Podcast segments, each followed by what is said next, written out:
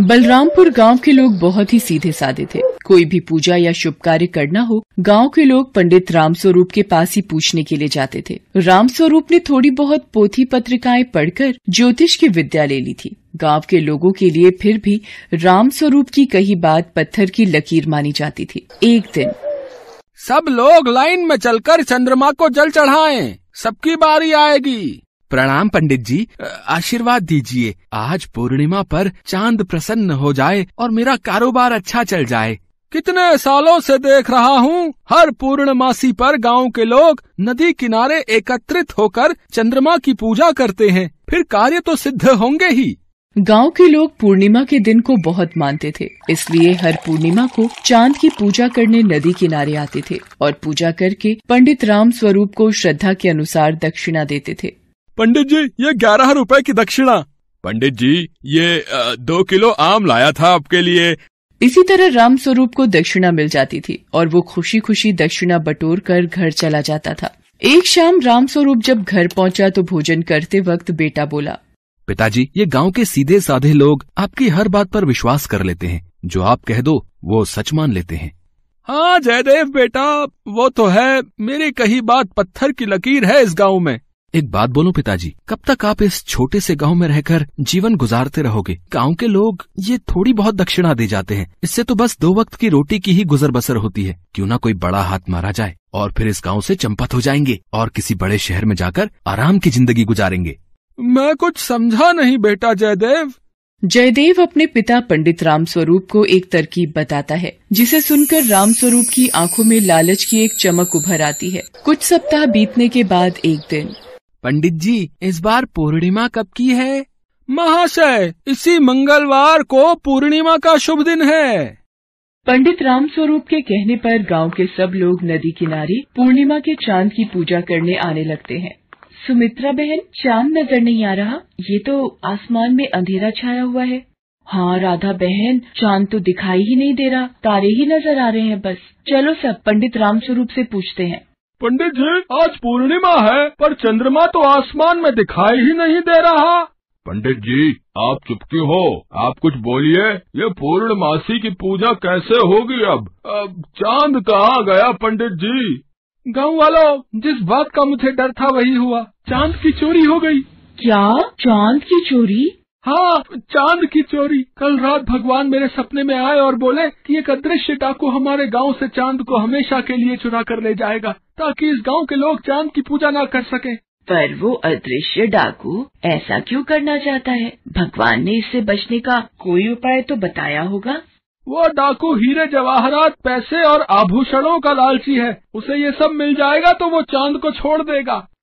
ये खबर गाँव के मुखिया के पास भी पहुँचती है। मुखिया भी पंडित रामस्वरूप की बातों पर विश्वास कर लेता है।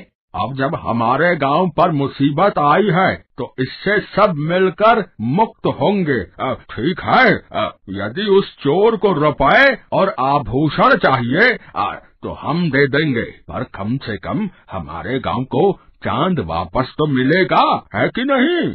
गाँव वाले एक एक करके जिससे जितना बन पड़ता, नदी किनारे रखा था। कोई रुपए, कोई चूड़ी, कोई हार, कोई अंगूठी, जिसके पास जो भी था, सब चाँद की चोरी करने वाले चोर के लिए नदी किनारे रखता गया। पाँच दिन बीत गए थे। जयदेव बेटा लगता है सभी गाँव वालों के पास। जो कुछ भी संपत्ति थी, वो सब दे चुके हैं। अब किसी के पास कुछ भी नहीं है देने को। तो ठीक है पिताजी, हम कल तड़के ही चुपचाप बहाने से गाँव से भाग जाएँगे हाँ। राम स्वरूप और जयदेव गाँव वालों को लूट कर भागने की योजना बना चुके थे उधर मुखिया परेशान था मुखियाइन पता नहीं हमारे गाँव से ही चाँद की चोरी क्यों हुई। हमारे गाँव के लोग तो हर पूर्णिमा को चाँद की पूजा करते हैं। बेटा गोविंद, जब दो लोग बात कर रहे हो तो बीच में शोर नहीं करते। अरे ये गोविंद को तेरे भाई ने मोबाइल फ़ोन लेके क्या दे दिया है? सारा दिन इस पर संगीत सुनता रहता है। गोविंद, तुम्हें पता भी है तुम्हारे पिताजी और मैं कितनी ज़रूरी समस्या पर बात कर रहे हैं। गाँव में चाँद की चोरी हो गई है। पिछले हफ़्ते पूर्णिमा को चाँद चोरी हुआ था। नज़र ही नहीं आया आसमान में। चाँद चोरी हो गया? अरे माँ रुको रुको रुको। मोबाइल फ़ोन में सारी ताज़ा खबरें आती हैं कि कब कहाँ क्या हुआ है। पूर्णिमा के दिन हुआ है ना चोरी? रुको मैं अभी बताता हूँ। गोविंद मोबाइल फ़ोन में देखने लगा। कुछ देर देखने के बाद। माँ ऐसी तो कोई खबर ही नहीं छपी। और पूर्णिमा तो इस शनिवार को है। पिछले दिनों तो अमावस्या गई थी। पूर्णिमा तो अब आएगी क्या? पूर्णिमा शनिवार को है? अब तो उस दिन अमावस्या थी। मुखियाइन, मुझे सारी बात समझ में आ गई। रामू, लाखन, जरा पंडित राम स्वरूप के घर चलना है। जल्दी चलो। मुखिया आदमी और गाँव वालों के साथ पंडित राम स्वरूप के घर पहुँचता है। राम स्वरूप अपने बेटे के साथ भागने की तैयारी में था। अरे मुखिया जी आप आ, मैं बस ये सारे जेवर और पैसे उस चोर को देने ही जा रहा था। पकड़ लो इन मक्कार बाप बेटों को और गाँव से बाहर छोड़कर आना। दोबारा इनकी शक्ल ना दिख जाए। गाँव वालों को पंडित राम स्वरूप की मक्कारी पता चल जाती है। अमावस्या की रात को पूर्णिमा बताकर पंडित राम स्वरूप गाँव वालों को लूटकर भागना चाहता था पर समय रहते गोविंद ने सच्चाई सामने रख दी। सभी को समझ आ गया था कि आँखों पर पट्टी बांधकर किसी पर भी अंधा विश्वास न करने में ही समझदारी है। अगली पूर्णिमा पर चाँद को देखकर गाँव वाले खुश हो जाते हैं और पूरे विधि विधान से चाँद की पूजा करते हैं। पंडित राम स्वरूप को अपने किए की सजा मिल जाती है। सब गाँव वाले मुखिया के बेटे गोविंद की वाहवाही करते हैं।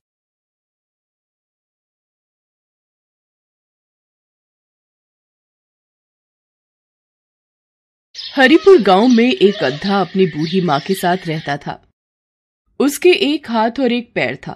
इसी वजह से लोग उसे अद्धा कहकर बुलाते थे। अद्धा जब अपनी बूढ़ी माँ को काम करते देखता तो उसे बहुत दुख होता था। पर अपने अपाहिज होने की वजह से वो चुप हो जाता था।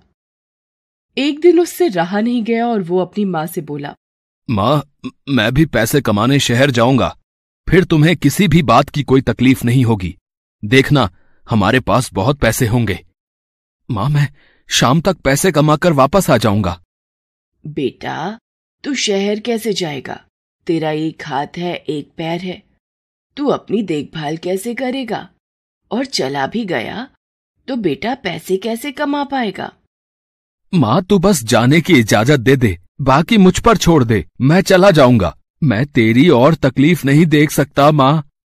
ठीक है बेटा। पर शहर में अपना ध्यान रखना। मैं रोटी और सब्ज़ी तेरे लिए बाँध देती हूँ। रास्ते में खा लेना। माँ से जिद करके अद्धा शहर की बस में बैठ गया। उसे तो बस माँ के लिए पैसे कमाने थे। इसी आस पर वो घर से निकला था। कुछ घंटों में अद्धा शहर पहुँच गया। अद्धा पहली बार शहर आया था। वो इधर उधर घूमता रहा। वो कभी किसी दुकान पर काम माँगता, कभी किसी दुकान पर। इसी तरह वो एक पंसारी की दुकान पर काम मांगने पहुँचा। मैं गाँव से काम की तलाश में आया हूँ। मुझे कोई काम मिलेगा? तुझे क्या काम दू है? तेरा तो एक हाथ और एक पैर है। तू क्या काम करेगा? नहीं नहीं मेरे पास तेरे लिए कोई काम नहीं है। चल जा यहाँ से जा। अब मैं क्या करूँ? मैंने माँ को वादा किया था कि पैसे कमा कर ही गाँव वापस लौटूँगा पर यहाँ तो कोई काम नहीं दे रहा। चलते चलते अद्धा एक सब्ज़ी मंडी में पहुँच गया। सब्ज़ी मंडी में काफ़ी भीड़ थी। अद्धा सोच में पड़ गया। यहाँ तो काफ़ी भीड़ है। मैं ऐसा क्या करूँ कि शाम तक मेरे पास पैसे इकट्ठे हो जाएँ। पहले थोड़ी देर बैठ जाता हूँ फिर सोचता हूँ। हाँ। अद्धा वही सब्ज़ी मंडी में ज़मीन पर एक किनारे कपड़ा बिछाकर बैठ गया। तभी वहाँ से गुजरते हुए एक आदमी ने अद्धे को देखकर सोचा शायद कोई जरूरतमंद है। उसने एक रुपए का सिक्का अधे के आगे रखा और चला गया। अधे ने सोचा मुझे पता है मेरी हालत देखकर कोई भी काम नहीं देगा पर यदि शाम तक मैं यहीं पर बैठा रहूँ तो इस तरीके से मेरे पास बहुत से पैसे इकट्ठे हो जाएँगे। अद्धा वहीं बैठकर पैसे कमाने का सोचता है और ज़ोर ज़ोर से चिल्लाकर आवाज़ लगाने लगता है।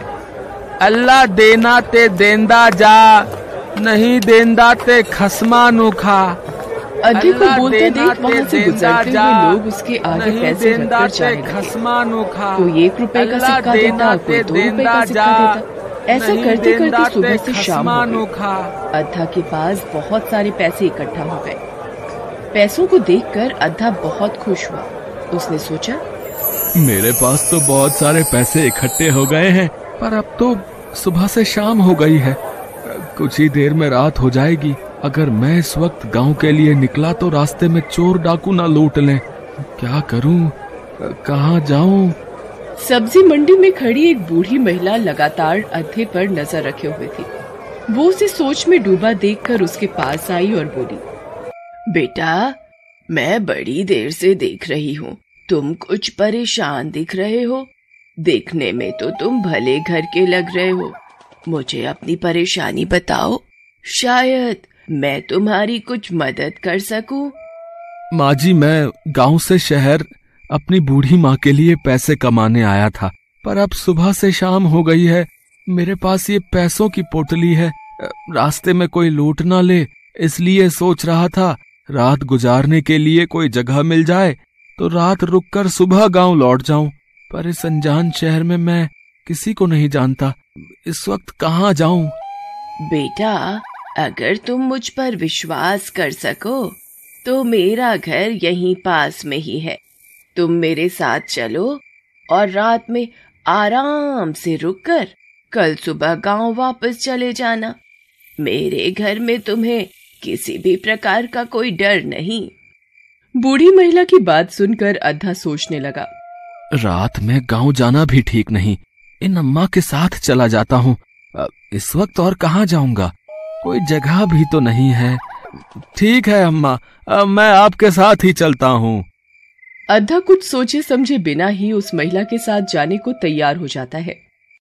घर पहुँचने पर महिला उसे कहती है, बेटा, तुम हाथ मुँह धोकर यहाँ चारपाई पर बैठो।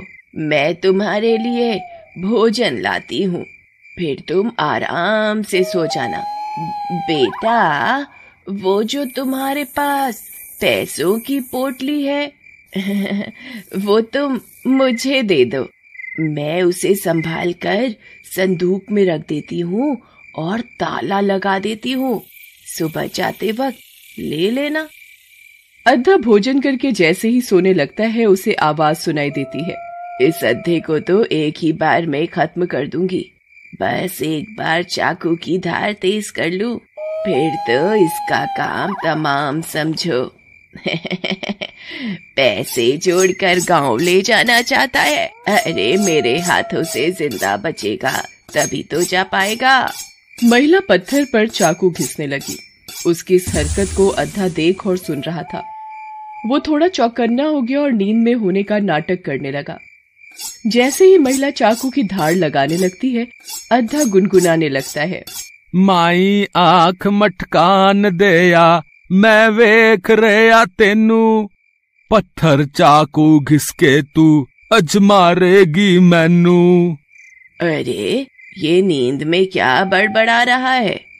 ये तो सोया ही नहीं। पहले इसे सोने देती हूँ फिर चाकू घिसूँगी। अद्धा फिर वही दोहराने लगता है।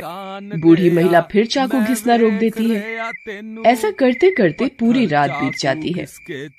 अद्धा भी रात भर नहीं सोता। बूढ़ी महिला सोचती है, अब एक ही रास्ता है। इसकी पैसों की पोटली तो मेरे पास ही है। मैं थोड़ी देर के लिए बाज़ार जाने का बहाना करके घर से बाहर चली जाती हूँ। जैसे ही ये इधर उधर होगा तो उसी वक्त इसकी पोटली गायब कर दूँगी और बोल दूँगी कि चोर चुरा कर ले गए। थोड़ी देर रोएगा और चुपचाप यहाँ से चला जाएगा। ऐसे इससे मुझ पर शक भी नहीं होगा। अरे बेटा, उठ गए। रात भर शायद तुम्हें नींद नहीं आई। मैंने देखा, रात भर तुम करवटे ही बदलते रहे। चलो कोई बात नहीं। तुम नहा धोकर कुछ खा लो। मैं जरा कुछ ज़रूरी सामान लेकर आती हूँ। बूढ़ी महिला बाज़ार का बहाना करके घर से बाहर चली जाती है। तभी अद्धा सोचता है। यही मौका है इस चालाक बुढ़िया से बचने का। वो तो भगवान का शुक्र है, रात में मेरी आँख नहीं लगी। अगर जरा सी भी चूक होती तो ये मेरा काम तमाम कर चुकी होती। अब इससे पहले ये बुढ़िया आए जल्दी से अपने पैसों की पोटली लेता हूँ और यहाँ से भाग जाता हूँ। अरे, इस संदूक पर तो ताला लगा है। मुझे ये ताला तोड़ना ही होगा। पर कैसे तोड़ू? तभी अद्धे को वहाँ एक पत्थर पड़ा दिखाई देता है। बड़ी मुश्किल से एक ही हाथ से जैसे तैसे वो पत्थर को उठाता है और ताला तोड़ने की कोशिश करता है। उसकी कोशिश कामयाब होती है और संदूक का ताला टूट जाता है। वो खुश हो जाता है। और जैसे ही वो पोटली उठाने लगता है वो देखता है। अरे अच्छा ये अपना सौ का नोट भी इसमें संभाल कर रखा हुआ है इस ठगी बुढ़िया ने। है ये भी उठा लेता हूँ। तभी इसको सबक मिलेगा कि किसी लाचार व्यक्ति को बहलाकर उसको लूटने की क्या सजा मिलती है। अद्धा अपनी पोटली और बूढ़ी महिला का सौ रुपए का नोट उठाकर जल्दी से वहाँ से चला जाता है। महिला वापस आती है और देखती है। अरे अद्धा कहाँ गया? हम्म कहीं नज़र ही नहीं आ रहा। शायद अंदर होगा। हम्म अरे, वो तो यहाँ भी नहीं है। कहीं सड़क पर तो नहीं चला गया मुझे ढूँढने के लिए। बिना अपनी पोटली लिए तो वो कहीं नहीं जाएगा, और संदूक पर तो ताला लगा हुआ है। हम्म जब तक आता है उसकी पोटली गायब कर देती हूँ। अरे, ये क्या संदूक खुला हुआ है? और इसका ताला भी टूटा हुआ है। हे राम, वो अद्धा तो अपनी पोटली लेकर भाग गया। मुझे तो लगता था कि वो ताला नहीं तोड़ पाएगा। हे राम, मेरा सौ का नोट भी गायब है। वो अद्धा तो मुझे ही लूट कर भाग गया। मेरा सौ रुपए का नोट भी ले गया। बूढ़ी महिला की करनी का सबक उसे मिल चुका था। वो अद्धे के साथ गलत करना चाहती थी, पर उसे खुद ही सजा मिल गई। बुरे काम का बुरा ही नतीजा होता है। ये बात उसकी समझ में आ गई थी। अद्धा अपनी बूढ़ी माँ के लिए पैसे कमाने निकला था। इसलिए भगवान ने भी उसका साथ दिया और उसकी रक्षा की। उधर अद्धा जब रात भर घर वापस नहीं आया तो उसकी माँ को चिंता होने लगी और वो दरवाजे की ओर बार बार देखने लगी। अद्धे को वापस आता देखकर वो खुशी से फूली न समाई। घर आकर अद्धे ने सारी घटना अपनी माँ को बताई। माँ भी अपने बेटे की हिम्मत और सूझबूझ को देखकर बहुत गर्व महसूस करती है। अद्धा अपनी माँ के हाथों में पैसे की वो पोटली देता है, जिसे देखकर माँ की आँखों में खुशी के आँसू आ जाते हैं। वो अद्धे को गले से लगा लेती है। Thanks for watching.